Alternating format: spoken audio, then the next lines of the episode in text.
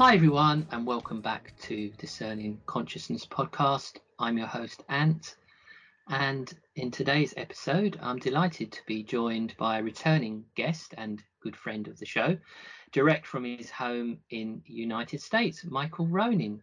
Hi, Michael. Thank you very much for uh, for joining us uh, today, for taking uh, time out of your schedule. Thanks, Ed. It's really a pleasure to be back again. It seems like quite a while since we last had a conversation, and I'm really looking forward to this morning.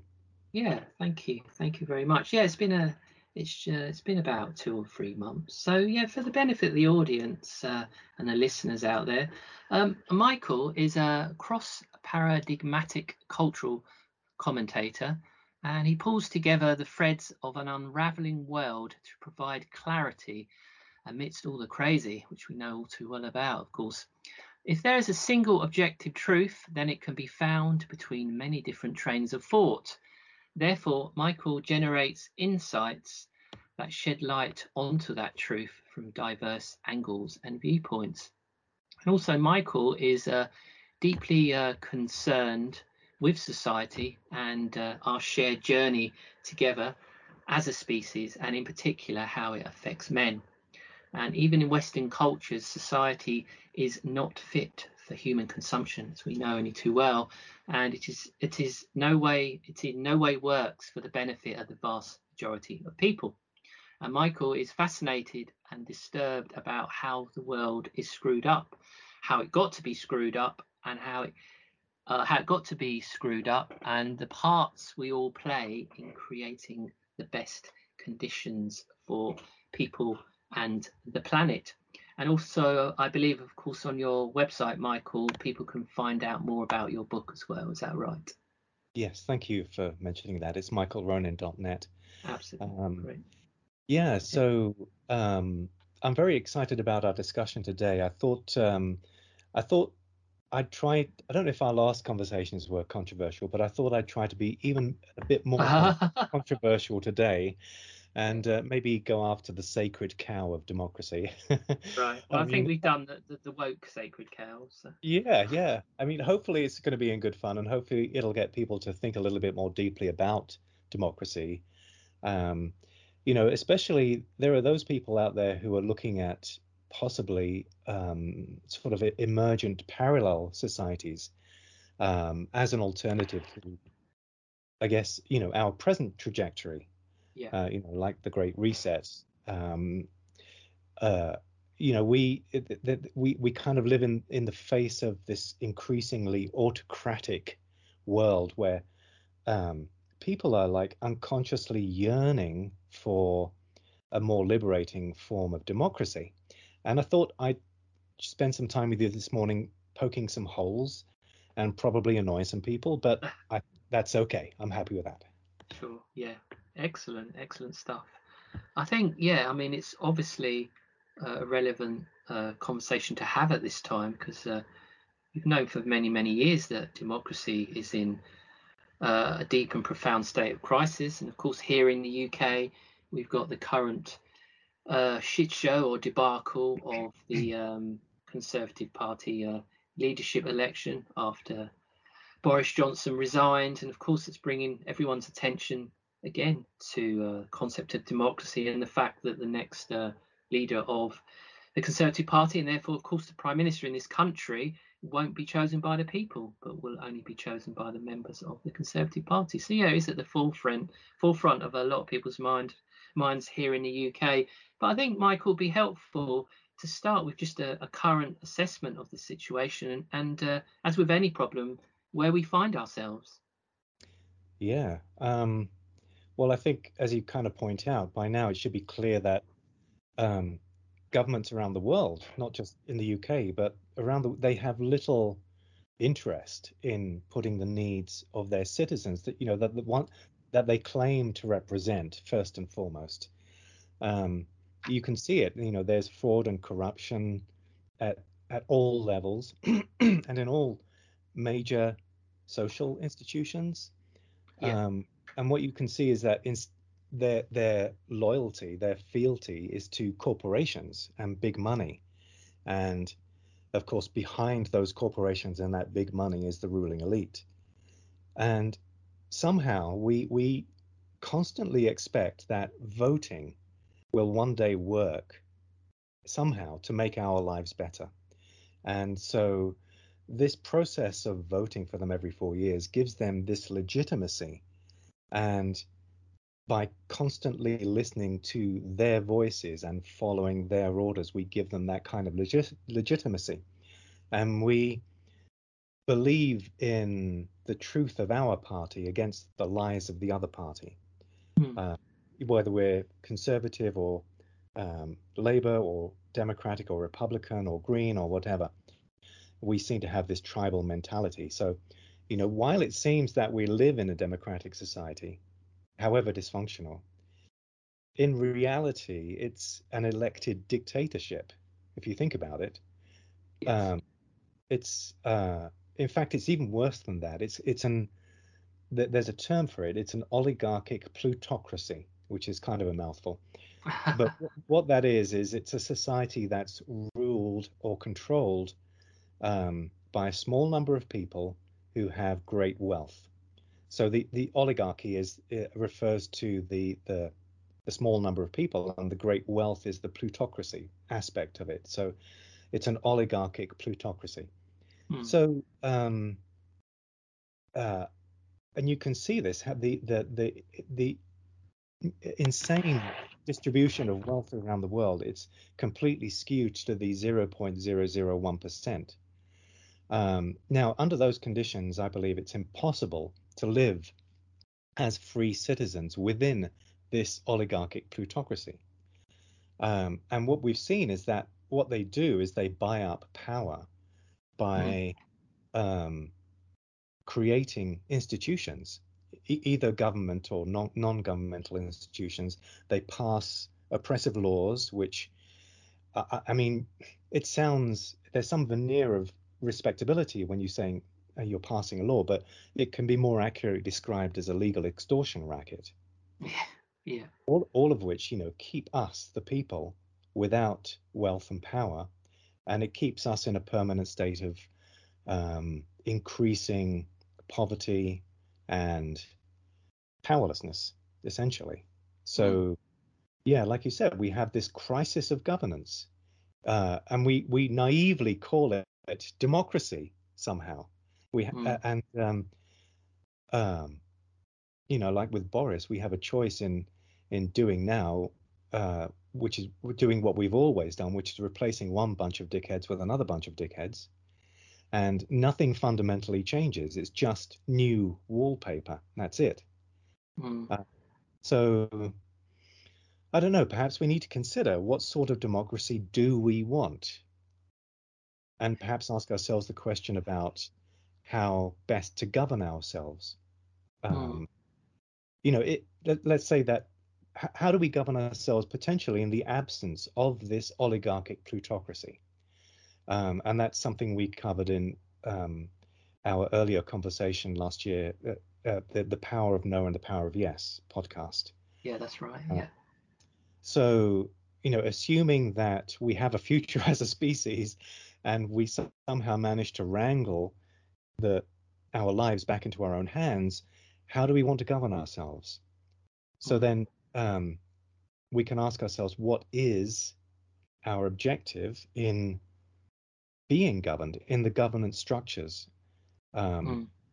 And in fact, you know, um, by let me think, by by what measure would we be comfortable with any governance um, either centralized or decentralized, you know, local governments, um, small government, or something centralized, whatever it might be. We need to think about that.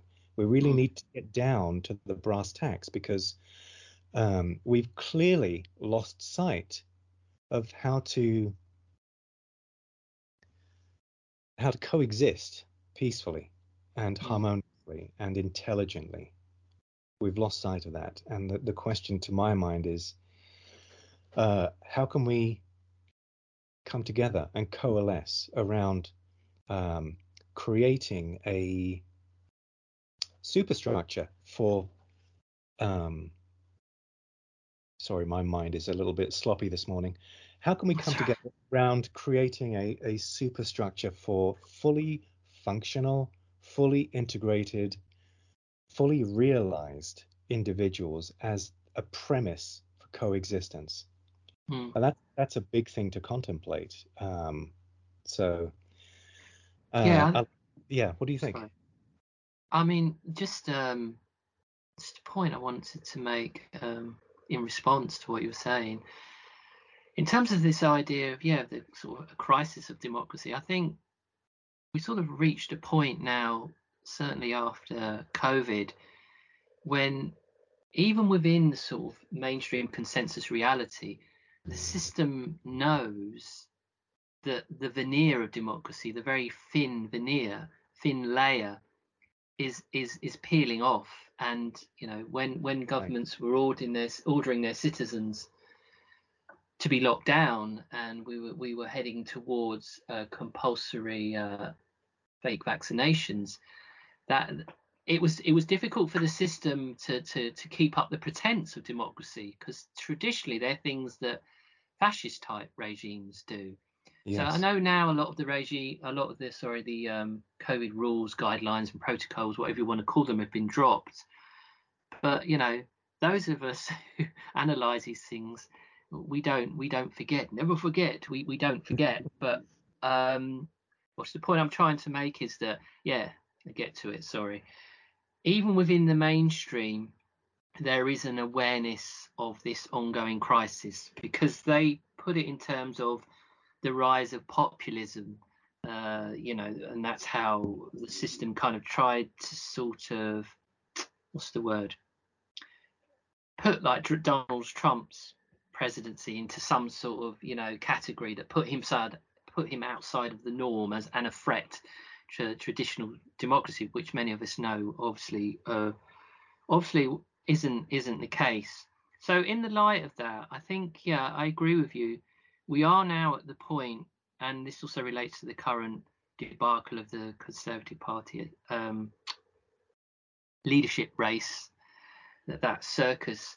We we we are so we we're so aware of the problem now mm. um, that we really do need to articulate, like you were saying in your point, Michael, how we move on from here. It's not enough to just go, oh, all politicians, you know, they're all the same.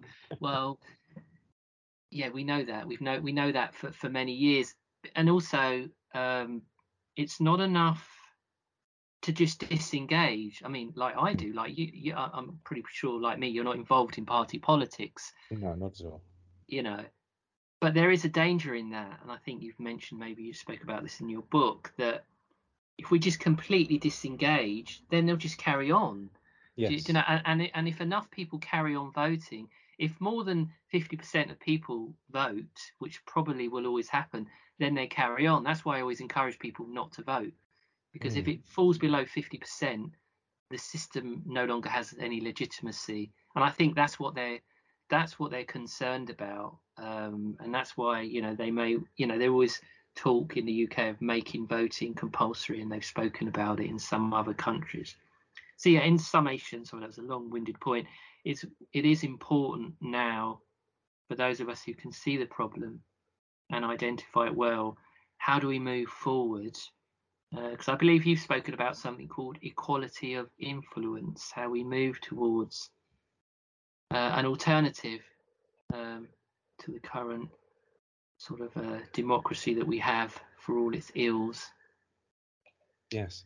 So yeah, yeah. Um, what you what you said kind of reminded me of that old quip, which is no matter who you vote, no matter who you vote for, the government always gets in. Yeah, I like that one. Yeah. Um, yeah. So, um, also, what I, I, should say, maybe maybe just as as an aside, um, and just so for people to think about, uh, it should be said that for almost all working people, eight to, now, eight to nine hours of every day is not spent in a democracy. It's spent in a hierarchy. You know, they have a boss who calls the shots. So if you add it up, it means that for basically a third of a human being's life, we don't live in a democracy. We're people are compelled to rent themselves out to the labor market, usually in jobs they don't like, to employers who are willing to hire them, and um, where their role in the production or of, of goods and services or whatever is is not that much more different than that of um, some sort of auxiliary tool. So even if we had democracy right now, um, it wouldn't make that much difference to people's lives. You know, if we had true democracy, because most of our lives are not spent in a democracy, they're spent in a, um, um, some sort of feudal arrangement, uh, some sort of hierarchy. But like I said, that's more of an aside just for people to think about.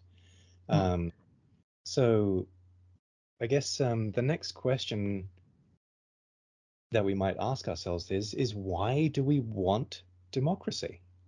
Mm. We don't really ask ourselves, you know, what what um, what do we ma- what do we imagine that it and it alone is capable of achieving, uh, as opposed to any other forms of governance? Governance, because um, clearly we know what we don't want. We don't want tyranny or despotism or feudalism. We don't want um, rulers who have little to no interest in serving the common good.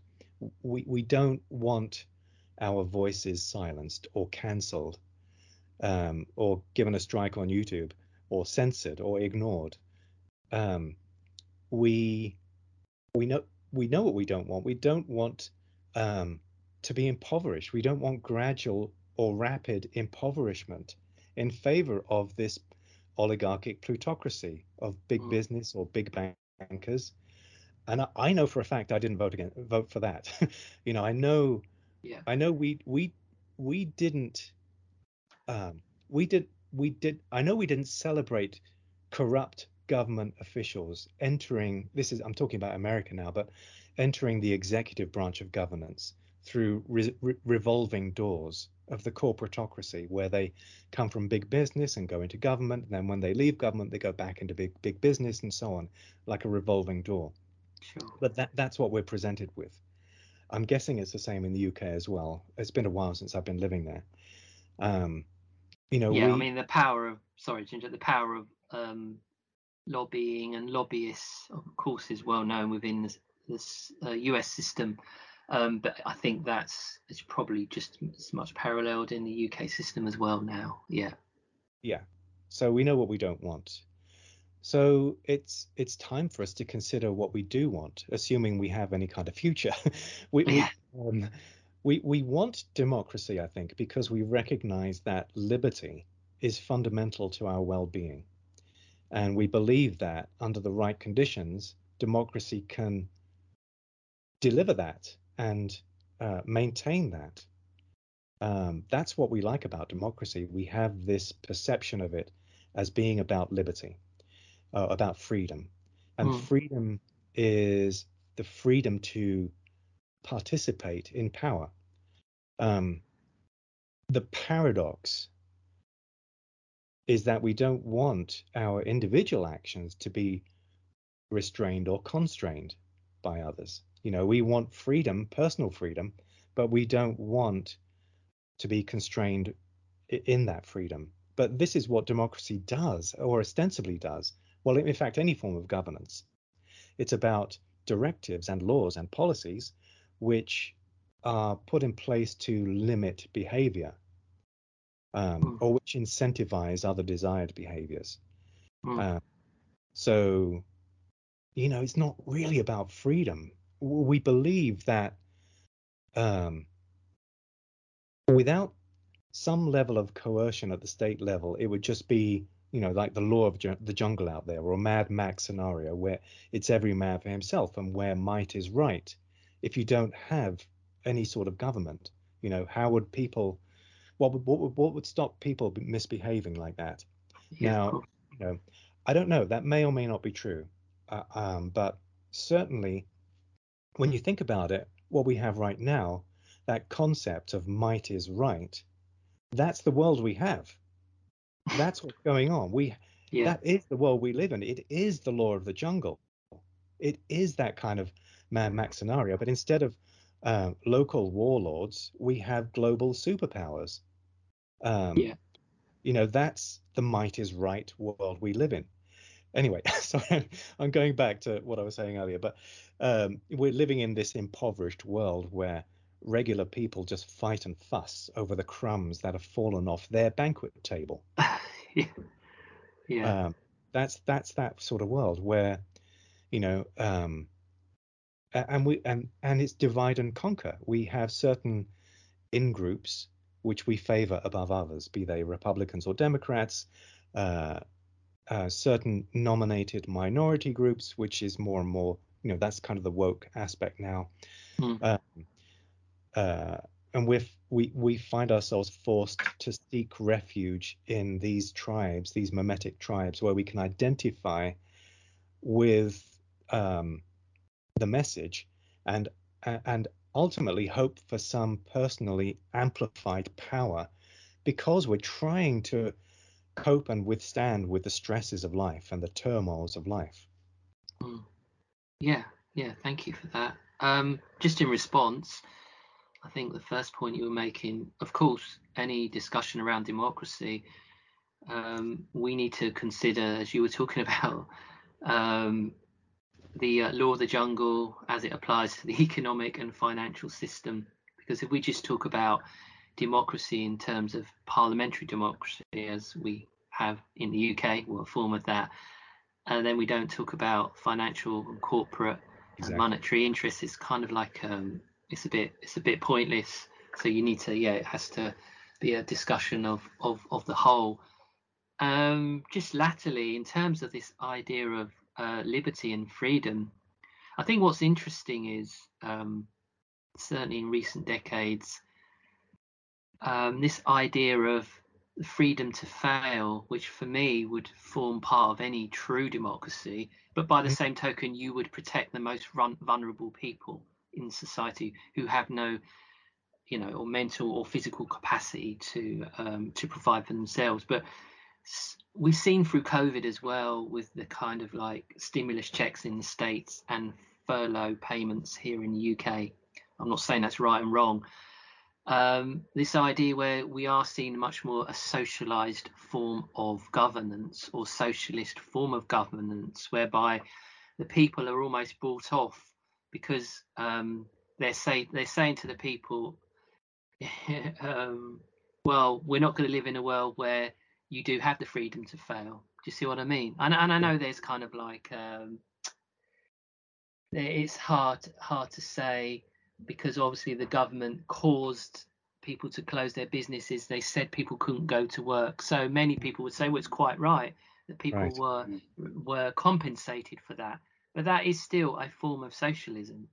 Right. And you know, more and more the way the welfare system works in the UK, I know it's very different where you are in the US.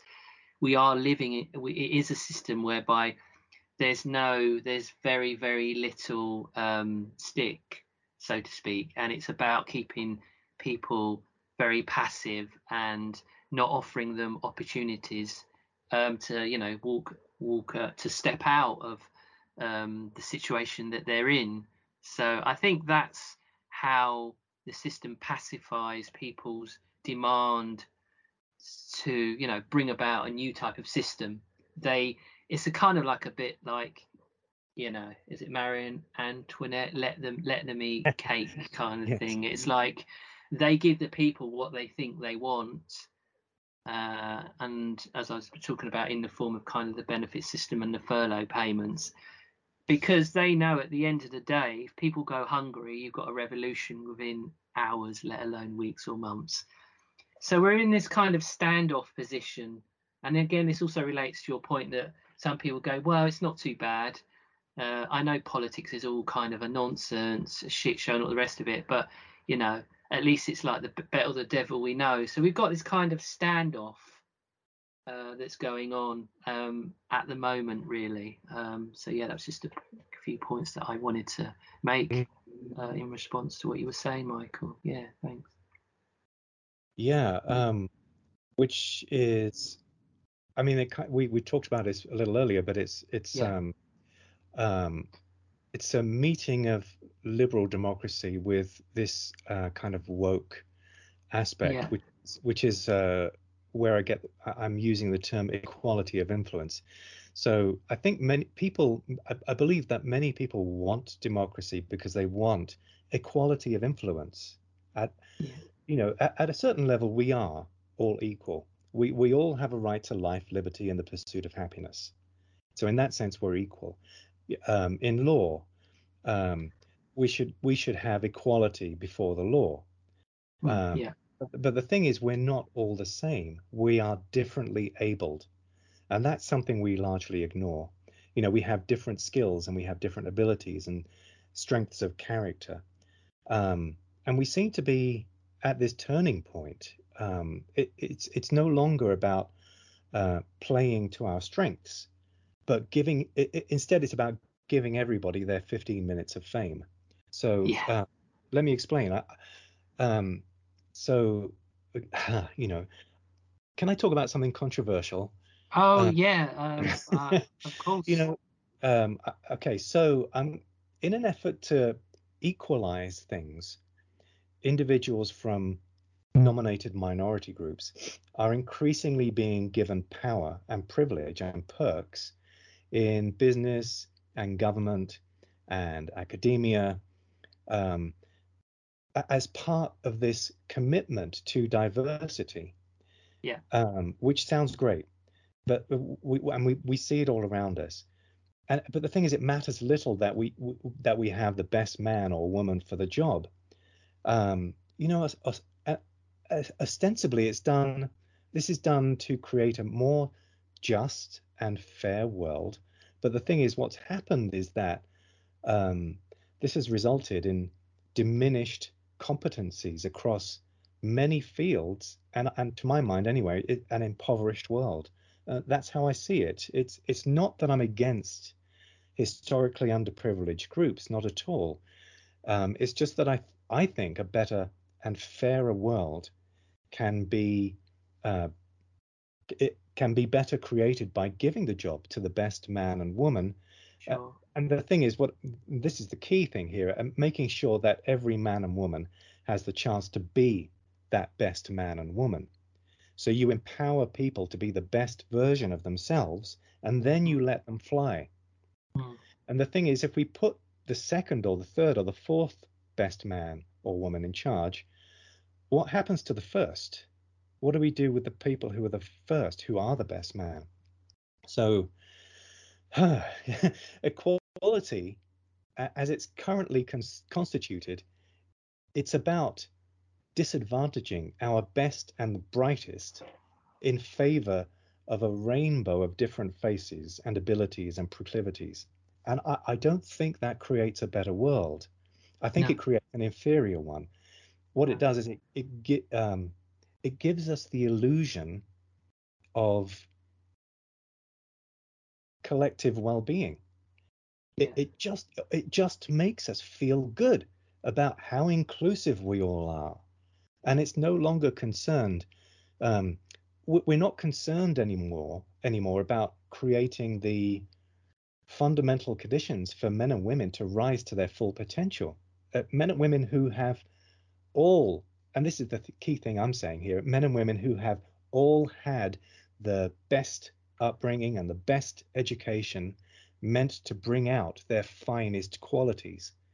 Not a privileged education for a few people, but for all who desire it. If you don't hmm. desire it, that's fine. But I, I, I find it quite shocking that we're not even talking about this concept. But I, you know, I think I understand why. Um, to my mind, at the psychological level, people recognize that uh, people recognize where this there's this scale of competency out there. Um, there's a level of status w- with some some people being more competent than others. That gives them a certain level of status. So, you know, there's this yearning to be equal or even superior to others. Um, and I think it's unconscious. It it unconsciously exists um, in a state of unintegrated powerlessness. Mm. Um, so, in other words, they want to be a big fish because they refuse to acknowledge that they are a little fish. I mean, the thing is, who doesn't want to be rich and sexy and good looking and, and looked up to by others and, you know, be the one calling the shots? Um, it's egotistical, but you know, I I recognize this in myself. I re, I recognize that egotistical aspect in myself. That that you know, there are always going to be people who are better than me, and I'm Mm. okay with that. Mm. I would love to dance like Michael Jackson did. Uh, I remember when you know Thriller came out, I just wanted to learn that routine so badly, and I couldn't do It's it. never too it's never too late, Mike. you know, I, I want to sing like Harry Connick Jr. Sure. Uh, I want to have the charisma of Russell Brand and his following. Uh, I, um, I want to have the ability to inspire people like, I don't know, Ma- Martin Luther King. Hmm. But, you know, I, I have come to terms with the fact that I am who I am. And my task is to present the best version of myself without judging myself by comparison with others. I leave the judging to others. I don't care. I'm comfortable in my own skin. I recognize that there are other people out there who are more intelligent and more articulate than me. And I follow them. I love them. Um, pe- people should look up Daniel Schmachtenberger or Bret Weinstein or Maajid Nawaz. They are incredibly and wonderfully intelligent and articulate, and they deserve their recognitions. And if more people listed, listened to them and empowered them, we would no doubt live in a better world. You know, by their merit, they deserve it more than me, and I'm okay with that. Mm. I have my own unique set of gifts to offer the world instead. But the thing is, sorry, I, I rambled a bit about me. Uh, let me bring it back up. The thing is, what what the wokies want. Um, I, I, I don't want to demonize them, although I guess I am. I'm just using that term as a quick and dirty slur. I, I Ah. recognize that. What the wokies want, what they want is seemingly is a flattening of the world so that we all have our 15 minutes of fame and no one has 16 minutes because Yeah. that would be unfair. They don't want to do the hard work, the self work. They, they don't want to rise in their own terms. They just want to feel safe and secure and relevant and to have, quote unquote, equality of influence. That's what they want. yeah. There, I finished my rant. Thank you. No, uh, th- this is one of my hobby horses, so I apologise to the audience. So what you're talk- I spoke about this in a recent episode um, about are we living in the post-truth world? So what I the argument I made in that is that with the wokies, they're not prepared to suffer for the truth. Now, as we all know in our life histories, coming to truth of who and what we are in this world often is a very very painful process. So I made reference to that so uh, it was quite controversial with the whole plus size movement by saying, well, there's a big difference between women who are larger framed and those women who are morbidly obese. Mhm. And it's very disingenuous to promote, you know, the idea of inclusivity and celebrating women in, in all their shapes and sizes. That we should do. That's a good thing. But there's what I describe is there's this fake sense of empowerment uh, being pushed because at the end of the day, if someone is morbidly overweight or morbidly obese and they're being celebrated, right, for that, is that helping them? And more broadly, what I would say is what you're talking about is, um, I think it's a deliberate process. I call it the race to the bottom Mm. uh, pardon. Um, I think it's also a part of what Yuri Bezmenov talks about, the former KGB agent. He talks about that how since sort of 70s and 80s, what you've had is a, a process of demoralization within these societies. So we haven't had foreign armies coming into Western countries to invade, but it's this sort of ideology of demoralization that is basically destroying kind of our sense of who and what we are. And you know you you speak to you know people who don't won't listen to this but they know there's something profoundly wrong. They know there's something profound profoundly wrong with this kind of idea of leveling up which really we know is a euphemism for as i say a race to the bottom and actually is a complete disservice to min- minority groups because it actually doesn't allow for society to recognize their true traits and the talents that they have like what like what you were saying about and i think um, it's a really insidious way in which the controlling powers are trying to they're trying to break people basically to put it in a psychological sense. They're trying to break people. That's what they're trying to do. Uh, and this this woke thing as we know it has roots in you know that what went on in um, in China under the Cultural Revolution and under Pol Pot in Cambodia.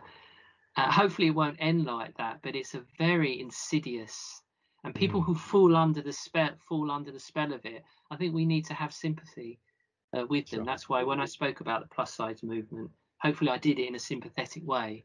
Do you know what I mean? Because it's right that we should, you know, everyone should be celebrated, all women, shape or sizes. But uh, I just am, you know, come back to this idea that, um, like you were saying, you know, this idea of suffering for the truth and of who and what we are, and the whole woke thing means that people don't have to do that, or they can fool themselves into believing the reason why they feel like the way they do is because of patriarchy, is because of colonialism, is because of you know all of the above.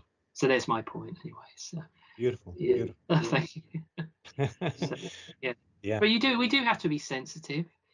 Um, because I know as a child and a young adult, and I still am a sensitive person. So I think if I was in my twenties now, I probably would be fully woke. I would probably have blue hair because it does appeal to people who feel that you know they don't have a voice in society and i've always felt like that so that's why i think it's a very insidious ideology mm, yes. but we de- we need to have uh, sympathy for, for, for the people who get hoodwinked by it. Right. And I, I I'm not a great fan of content created authors or people who are quite acerbic in their analysis. Do you know what I mean? Who who have nothing but harsh words to say for the wokies. So you know, I think like you do in your book and like this discussion, we're trying not to you know throw expletives around at, at, the end of the day but it is a it is um, a concerning process that's that's going on. Uh, certainly here in the UK it's it's massive. It's you know I do get to see unfortunately quite a lot of kind of mainstream narratives and programming and it's just everywhere now. It's absolutely everywhere. You, you can't escape it basically right. kind of thing. Anyway shall we move on? yeah, yeah. well, we were we were um, considering some of the problems that are inherent in democracy, and I was thinking about, um, and this kind of touches on what you were saying, but um, if you think about what an optimal form of democracy might be, some people would say that it would be a horizontal democracy, where yeah. everybody has an equal say and where power is distributed equally. Yeah. And at, at, that point, you, you know, I'm sure that I mean, you might think that we would have a um, a better chance at living freely and shaping our lives in fellowship with each other, and where power is no longer concentrated in the hands of masters and rulers. It would be a horizontal democracy. Yeah. But you know, I think there are real problems with this model. So just to give you an example, let, let let's say I won't be specific, but let's just say you have a social problem which needs to be addressed. There's this some that so there's there, there is some big pressing issue that needs to be addressed, and we need to we need to address it because this problem exists at a societal level.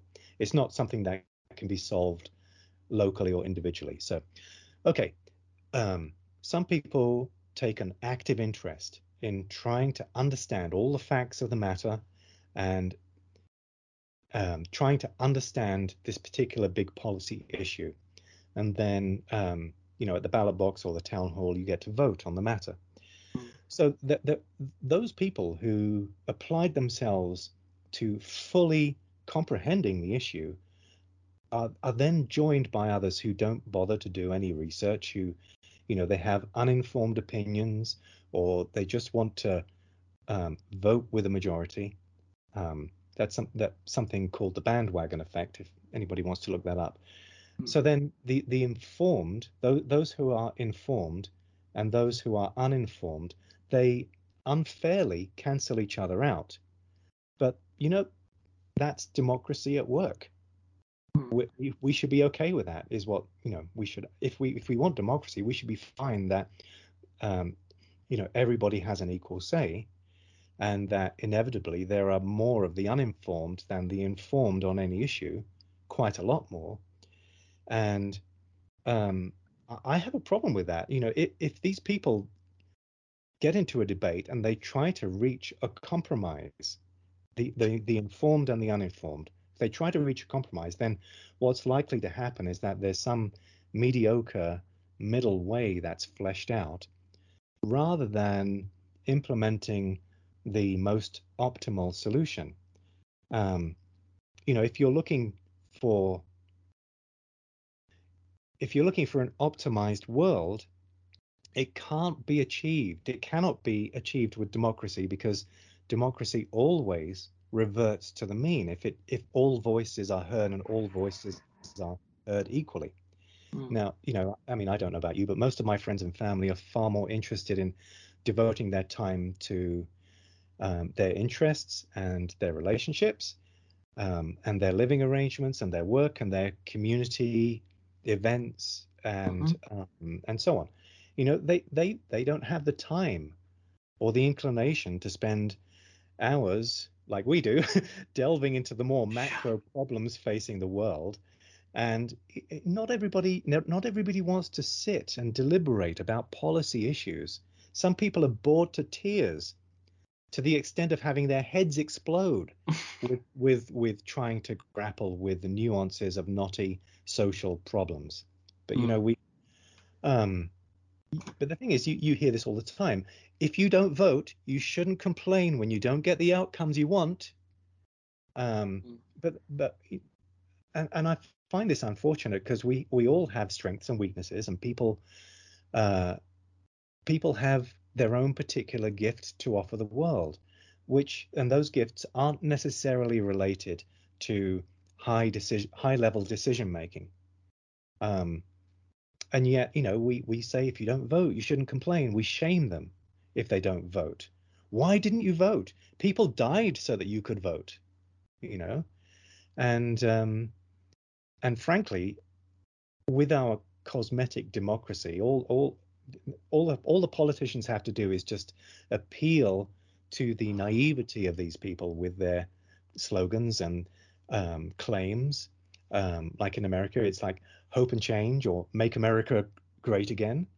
Um, or, or, in England, it's get Brexit done, or um, or you know, or build back better. Even, you know, this is stuff that people can absorb Childlike, I call it, literally childlike. Yeah. And they don't see that it's just vapid and meaningless. Mm. Um, because, of course, you know, the devil's always in the detail.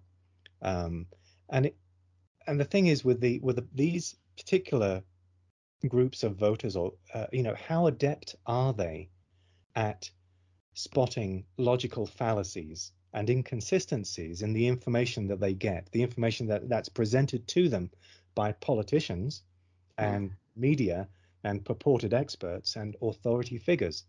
Um, you know, those those people who are um, interested and engaged in looking at and grappling with um, real world solutions, those people are are swamped by um, the others, other people who fall prey to these platitudes and um, um, you know, uh, we, we, listen to pundits rather than gather facts. Mm. Uh, and here's what we don't do: we we don't seek out commentators and guides and teachers and so on who approach their work earnestly and with great conscientiousness and clarity, um, and yet come to from their own with, with each other they have conflicting perspectives, but they're doing it with integrity you know they're, they're approaching their work earnestly and with integrity and arriving at different conclusions. And we don't care to notice where they d- agree and disagree and explore that explore those differences.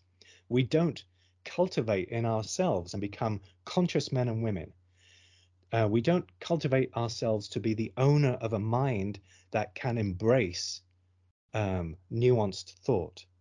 We don't do yeah. that particularly and that's why we get the leaders we get. Well, you know? there's that adage, isn't it? We, we yeah, we always get the leaders uh, yeah, that we deserve. I know it's a, a wretched cliches. I just wanted to add, if it's okay, to Yeah, yeah. what you were saying there, Michael. I think one of the reasons why you know we just have punditry rather than proper analysis is linked to the fact that in Western societies, at least, we have no concept of wise elders or concept of you know we just have experts. We have um, people that collect data streams, and we have people that become experts in their field, but we don't have wise people um, at all. So that's why it's difficult for people to come to any um, any kind of logical decision within a democracy when you've got Yeah. two competing parties.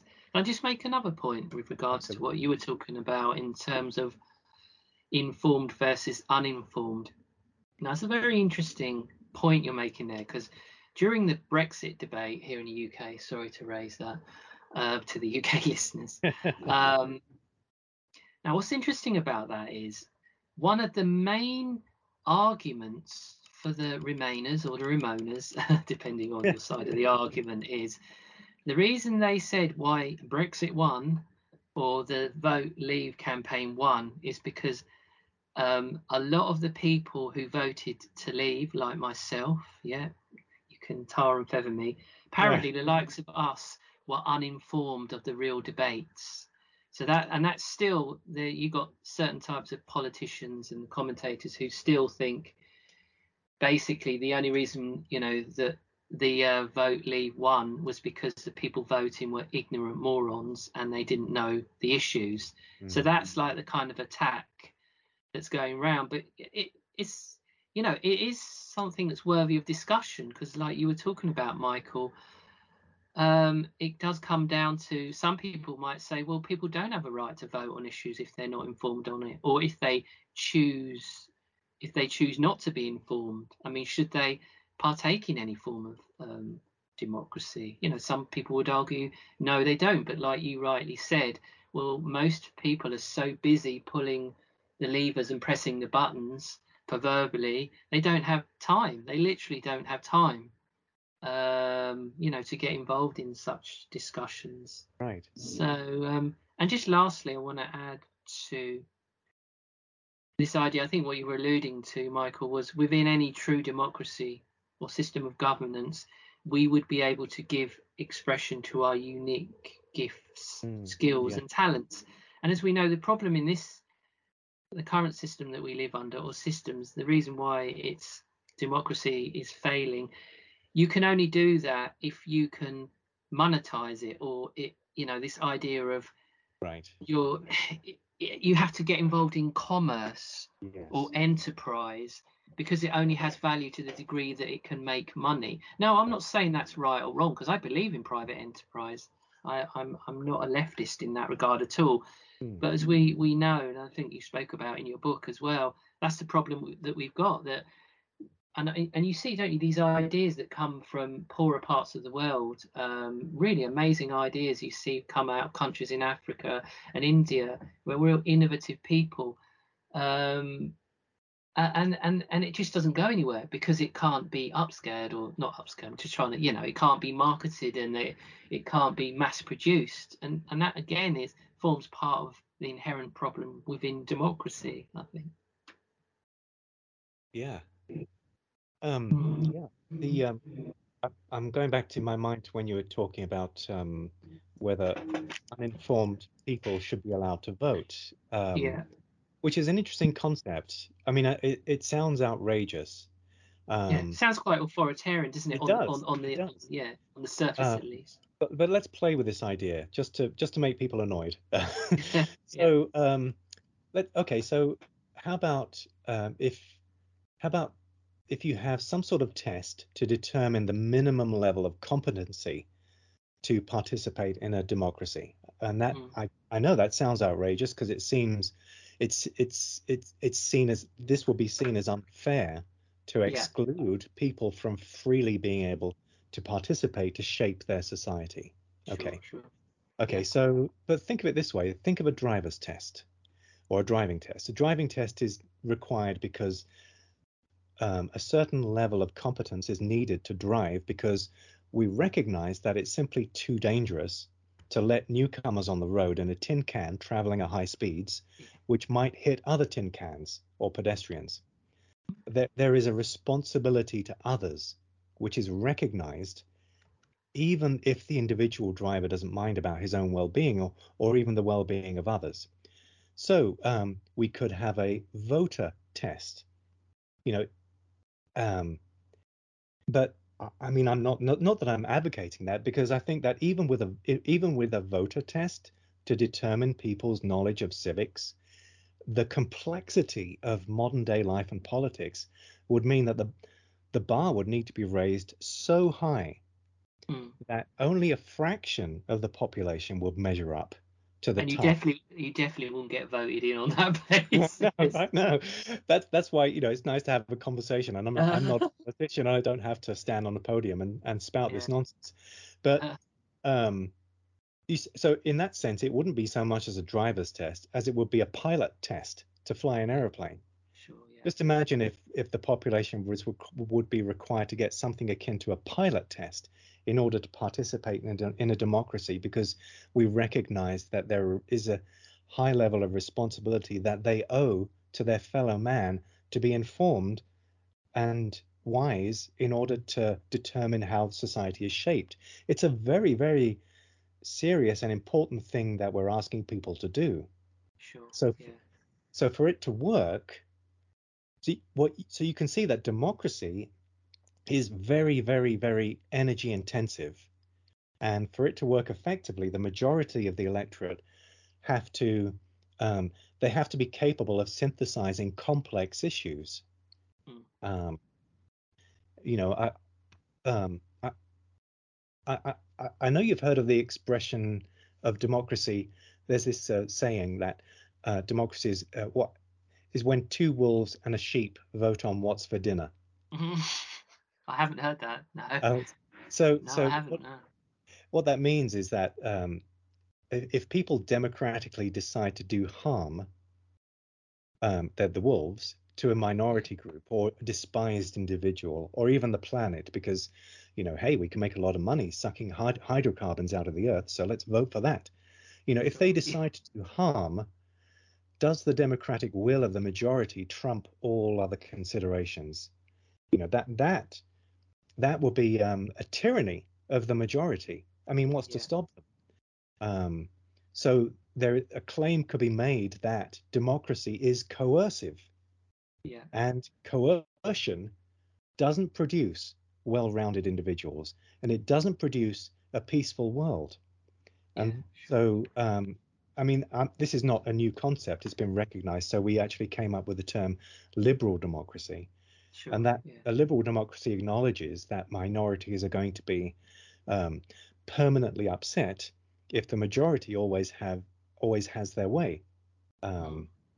And um, uh, you know, in the past, liberal democracy it was just a veneer, I guess. It mostly paid lip service to inclusiveness and insensitivity to minority interests.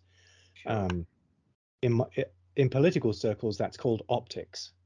Um, it was mostly about optics, uh, looking like you care while actually delivering very little or even doing something harmful.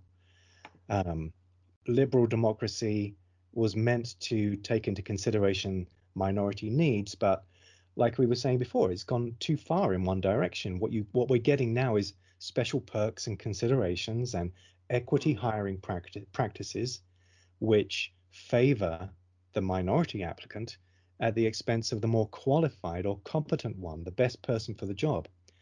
Um, or else you have, um, you know, like no jab, no job for the unvaccinated in the other direction. Hmm. Hmm.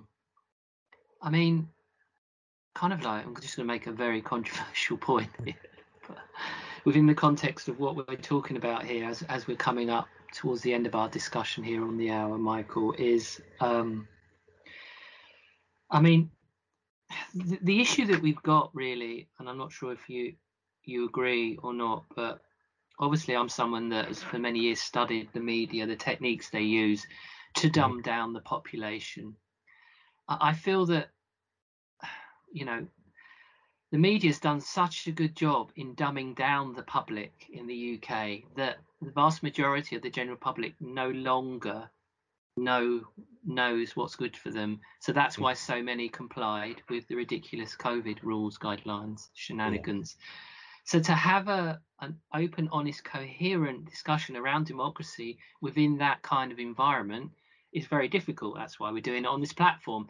So the kind of movement towards anything, I think the movement towards anything different, that's why it's only ever going to really change when people's individual level of awareness and consciousness mm. change. And I don't know how the relationship between, you know, the governed uh, and uh, so-called leaders, you know, how how that plays out. But I think that's the that's that's the stage we're at now, and yeah. uh, we know how that's being done through, you know, the technology, the dumbing down of the kids, and all the rest of it. That's a discussion for another day. But yeah, yeah. that just adds to the crisis point that we're at. Um, Catch I feel, 22. Um, yeah, yeah, it's. Um, I mean, we need to. Sorry, go ahead. No, carry on, carry on. I mean, we, we need to actually move into this higher level of consciousness and um, consider what our conception of forward progress is for ourselves as a species. Instead, I mean, so instead of just speaking about democracy and and voting every four years and just considering what a, good, a better democracy looks like, we should actually be focusing on what our conception of forward progress looks like for ourselves and how we um, take care to protect that forward progress once we've determined what that fo- forward progress is um, and, and, you know uh, we see, haven't seriously recognized it in any sort of humanistic or spiritual or philosophical sense so no. just just in this all we've been doing is just in the set we we've just been it's just in the sense of exploiting the environment to produce more and more goods and services in the name of increasing gdp that that's where our focus has been as uh, modern participants in modern civilization is is growing the GDP. I think we can do better than that. And hmm. um, I'm reminded of of our conversation in the power of no and the power of yes when we talked about good ideas and bad ideas. Sure. Um, you know, there there are good ideas and bad ideas, good actors and bad actors, um, wisdom keepers and ignoramuses, individualists and collectivists, you know, as human beings, we're a very, very mixed bunch. We're a smorgasbord, uh, yeah. uh, all of these things, though, they, they, they exist on a spectrum. Uh, sure. so bad ideas and good ideas are at opposite ends of this spectrum. Mm. And we know that as a species, we have bad ideas as well as good ideas. And at the time, we, we may not know the difference. Sure. Um, and we are we are exceptionally inefficient at identifying the difference. We, we do know we do know that good ideas will produce better outcomes, obviously. Mm. So we need we need to be at that end of the spectrum, not the bad mm. not the the other end of the spectrum where bad ideas are. But we have to discover and apply. Um, we have to find out. We have a, a more profoundly competent way to curate and assess these ideas, the storm of these ideas that surrounds us. Mm. And if, if democracy is about equality of influence, and equality of influence includes bad ideas as well as good ideas and gives them equal weight, inevitably it dilutes the world down to a tasteless mediocrity, I think. Mm. I think um, that's the goal of the sorry to interrupt, that's the ultimate yeah. goal of um, of this whole drive towards equality is just this yeah this tasteless gruel that would you know um, kind of like was served in the movie Soylent Green. That is the you know that's the ultimate globalist goal, the, the, sort of the one world. But luckily, Putin is um, is is uh, is scuppering their plans in that regard, I believe. So yeah, they're, they're not going to win, but that is their goal. Yeah, sorry. Right. No, no, absolutely. And uh, I mean, uh, so you know, instead of asking ourselves how we can bring about true democracy or real democracy compared to this pale and sickly version that we have or that we might have, I, I think instead we should take one step back and ask us ask a question like, um, by what mechanisms, call it governance or whatever, it doesn't have to be a form of governance. By what mechanisms could we create, could we have a new society where we focus, where the focus was on actualizing our powers and potentialities, all of us, mm. not just some of us, where we incentivize um, the production of a fully realized people and optimized humanity. Just, just imagine living in a world where, where society's highest priority was the maximization of potential. Let's step back and think about that first, because I mean, well, I mean that's that's my dream. That's what I would aspire to if I could. That the uh, where society's highest priority was the maximization of potential. Now, if the answer is democracy, as serving as the platform to bring that about, then all well and good. We should start with that. We shouldn't just but but but we shouldn't just blithely assume that democracy will give us our best shot. We should start by articulating our objectives first. What what is the world? I mean, um, sorry, what what is the more beautiful world our hearts know is possible? To borrow from Charles Eisenstein, what what mm. what does that look like? how can we take into account and fully consider all the unconditioned needs of every human being alive in a way that leaves everyone feeling good about being alive you mm. know where there's justice where rights where wrongs are righted where there is fairness instead of this fucking insanity sorry to swear where we we give the gift that is ours to give, and uh, where we fearlessly live in our true natures, okay, where we're wise and where we're courageous, and where we are moderate in our desires rather than savagely greedy. That's the sort of world, the more beautiful world that my heart believes is possible. So we should start by asking ourselves these questions. Can we create a good society? Can we do that? Can we live together? And how do we manifest that? How do we create a pro social world? Um, humanity as one interconnected ecosystem. And, and, why? Why would we do that? Mm. We should ask ourselves that question. What, what is the nature and purpose of our shared existence? Yeah given mean, that we all have our perspective, uh, our personal subjective realities, and we're this, we're, we're this smorgasbord of human beings, and we have this dazzling array of contradictory ideas and beliefs. So, given all of that, that's that's problematic. How can we how can we cohere to create a unified whole? If if that's what individuals are like, if we're all inherently unique, so the and the then the question is how do we how do we honor that? How do we bring out the best in a multifaceted humanity? And how do we structure a society which recognizes and honors that?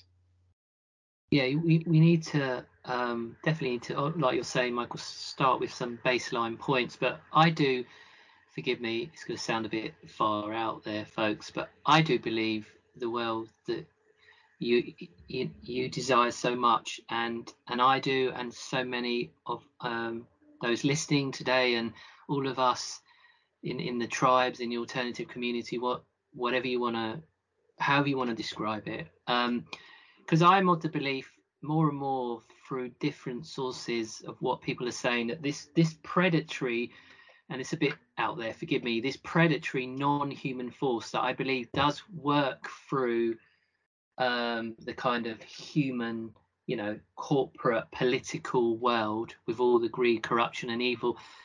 I believe that that predatory force is no longer able to and will not be as able to prey on the planet uh, with the ease it has had. And I think once that sort of pressure that keeps human consciousness at such a low level is kind of kind of blown off and lifted, I think human beings are going to come into our own. Mm. And it's like that whole once that slave master mindset is gone and blown off, which I believe it will, this planet will just transform uh, beyond belief. And I think we're we're on that process now. And there's going to be a hell of a lot of difficulties because we've got to go through this collective dark night of the soul, excuse the cliche. Um, but I do believe that we're on that tra- trajectory, basically. So um, yeah, I think um, there is a lot of uh, grounded hope, shall we say? So, I hope so too. Yeah, that's Yeah, my yeah. desire as well. yeah. So we're coming up just to the end of this particular episode, uh, Michael. Did you have any closing thoughts for the listeners? Well, I guess um, perhaps if we could take another 10 minutes, Sant, I was just thinking. Yeah, of course. Yeah, yeah. Uh, Yeah, hopefully your, your listeners don't mind following along a little longer. I'm sure Uh, they'll be fine. Yeah. because the, the ultimate I, I guess we should finish up our talk by considering i mean I, i've posed the question about democracy and, and so the, the the the question then should be well if not democracy then what Yeah.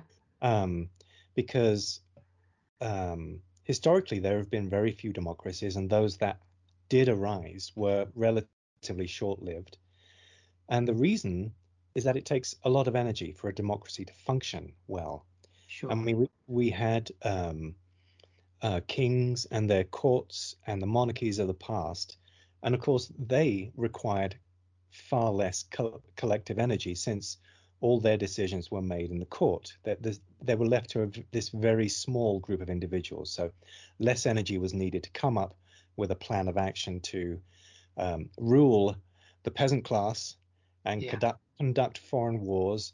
Um, but you know, unfortunately, that they they had this notion of um, they had this moral right to rule over others, which is very unfortunate. They didn't. yeah. Um, but democracies, on the other hand, they, they require this high-functioning, well-regulated, well-educated citizenry in order to function well, in order to participate in decisions of state. So, um, I'll give you my take about on what would be a suitable compromise. So, Yeah. um, as you can probably gather, I'm I am a big fan of competency. I think that's I think the best and brightest among us, the most, and this is not just like the most intelligent. I mean, you could, but but the most compassionate. They are also the best. The wisest. They are also the best. The most steadfast and courageous. They are the best. The most virtuous.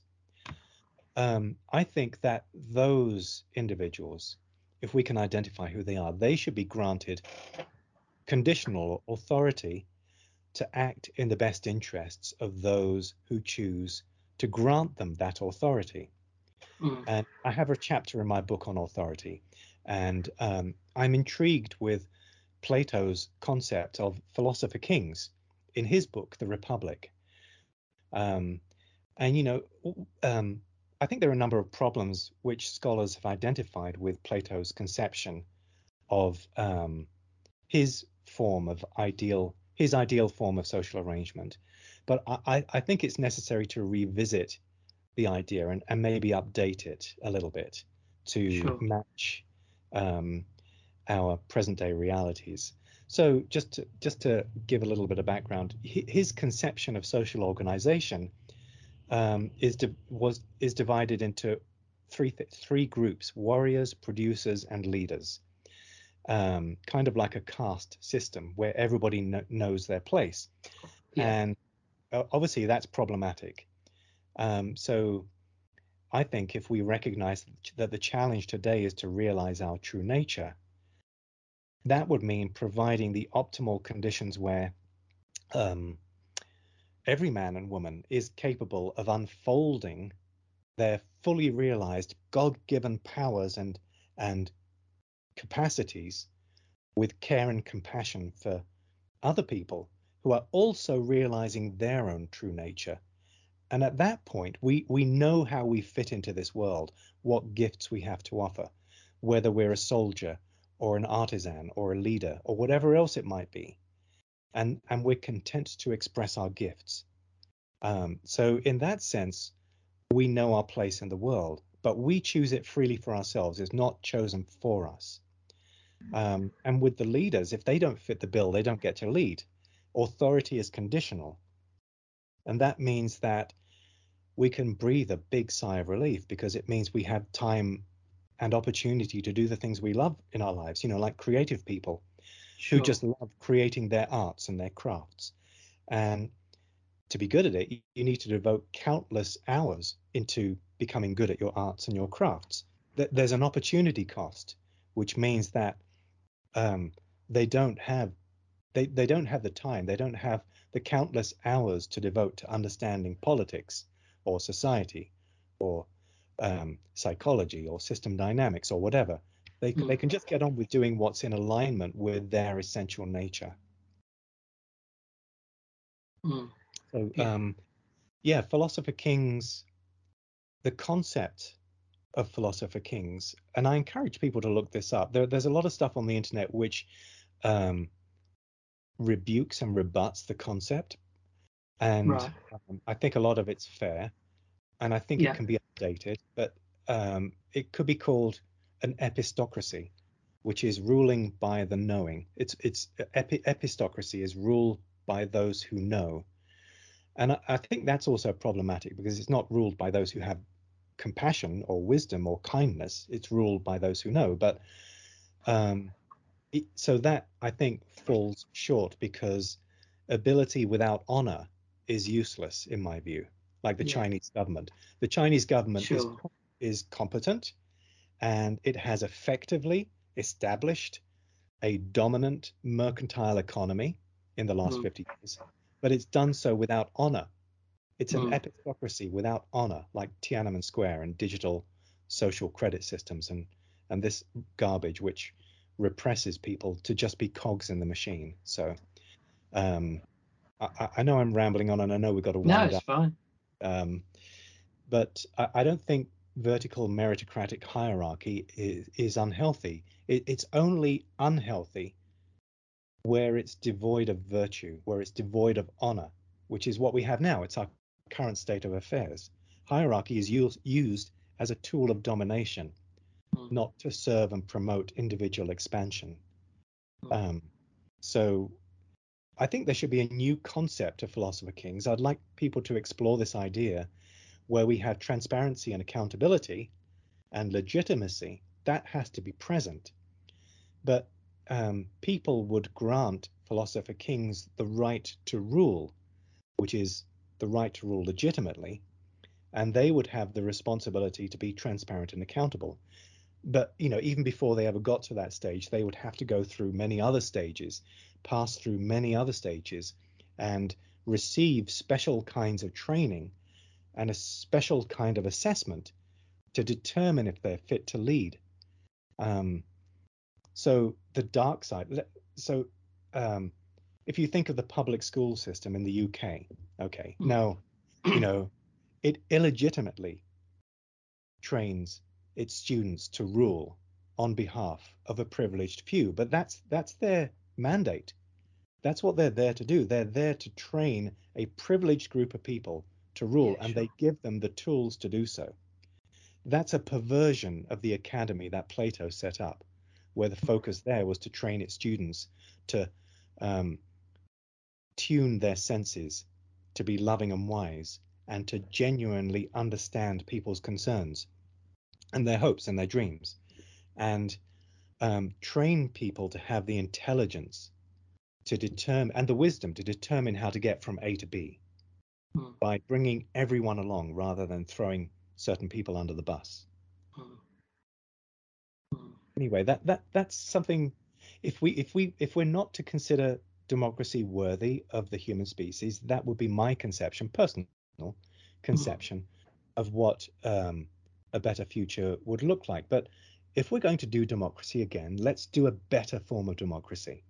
Let's do one which recognizes its deficits and which mitigates against them. And I'm also talking about deficits of the mind, not just the system. If if people are susceptible to uh, mass formation psychosis, we know this. We see it around us. People are susceptible to deficits of the mind. Okay, so if we understand that, how would we build a, dem- a democratic structure which anticipated this and counteracted this human proclivity? Yeah, that's it's because it is important because um, at the end of the day, even if we even if the current hierarchical structures collapse, we we can't just assume that when the pieces, you know, when when everything, um, when the, the the pieces coalesce back again, there's going to be a certain processes that are going to need to be followed. Do you know what yeah. I mean? It, yeah. it, can't.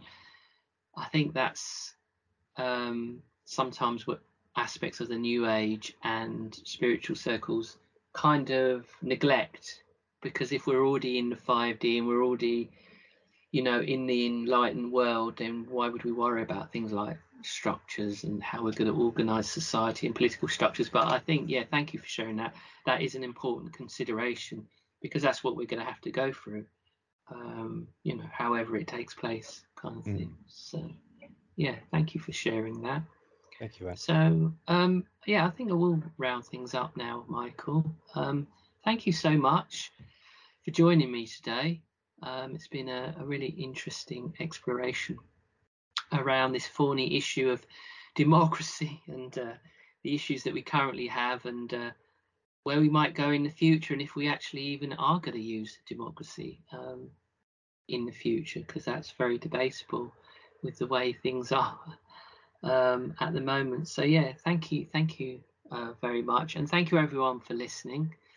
Um, hope you found our discussion today uh, kind of um, you know you can relate to some of the things that we've been talking about because as we said at the beginning it is um, it's at the forefront of many of our minds at the moment the state of supposed democracy here in the UK and and and obviously uh, in the United States as well it's something it's an issue that we um, we can't really neglect. So just lastly, Michael, if you could just um, share your uh, your contact details or your website where people can find out more about you if they want to contact you and your book, of course. Oh, that's lovely. Thank you, Ant. Uh, so um, people can find me at michaelronin.net. And uh, I've written a book called uh, Modern Masculinity for the Conscious Man, mm-hmm. uh, the subtitle of which is Making Sense in Troubled Times, which we clearly have. Yeah. Um, so, uh, and that can be found uh, either in, uh, it can be found on Amazon and Audible. Um, and I also have a newsletter which people can subscribe to and a contact form if people would like to get in touch with me and send me abusive letters or not. please, please, please send me some nice stuff. No, I'm sure it'll be all uh, very nice, conscious communication. Right. So thank you, uh, Michael. Thank you very much. And thank you, everyone, for listening. Um, I'll speak to you all again very soon. Bye bye for now.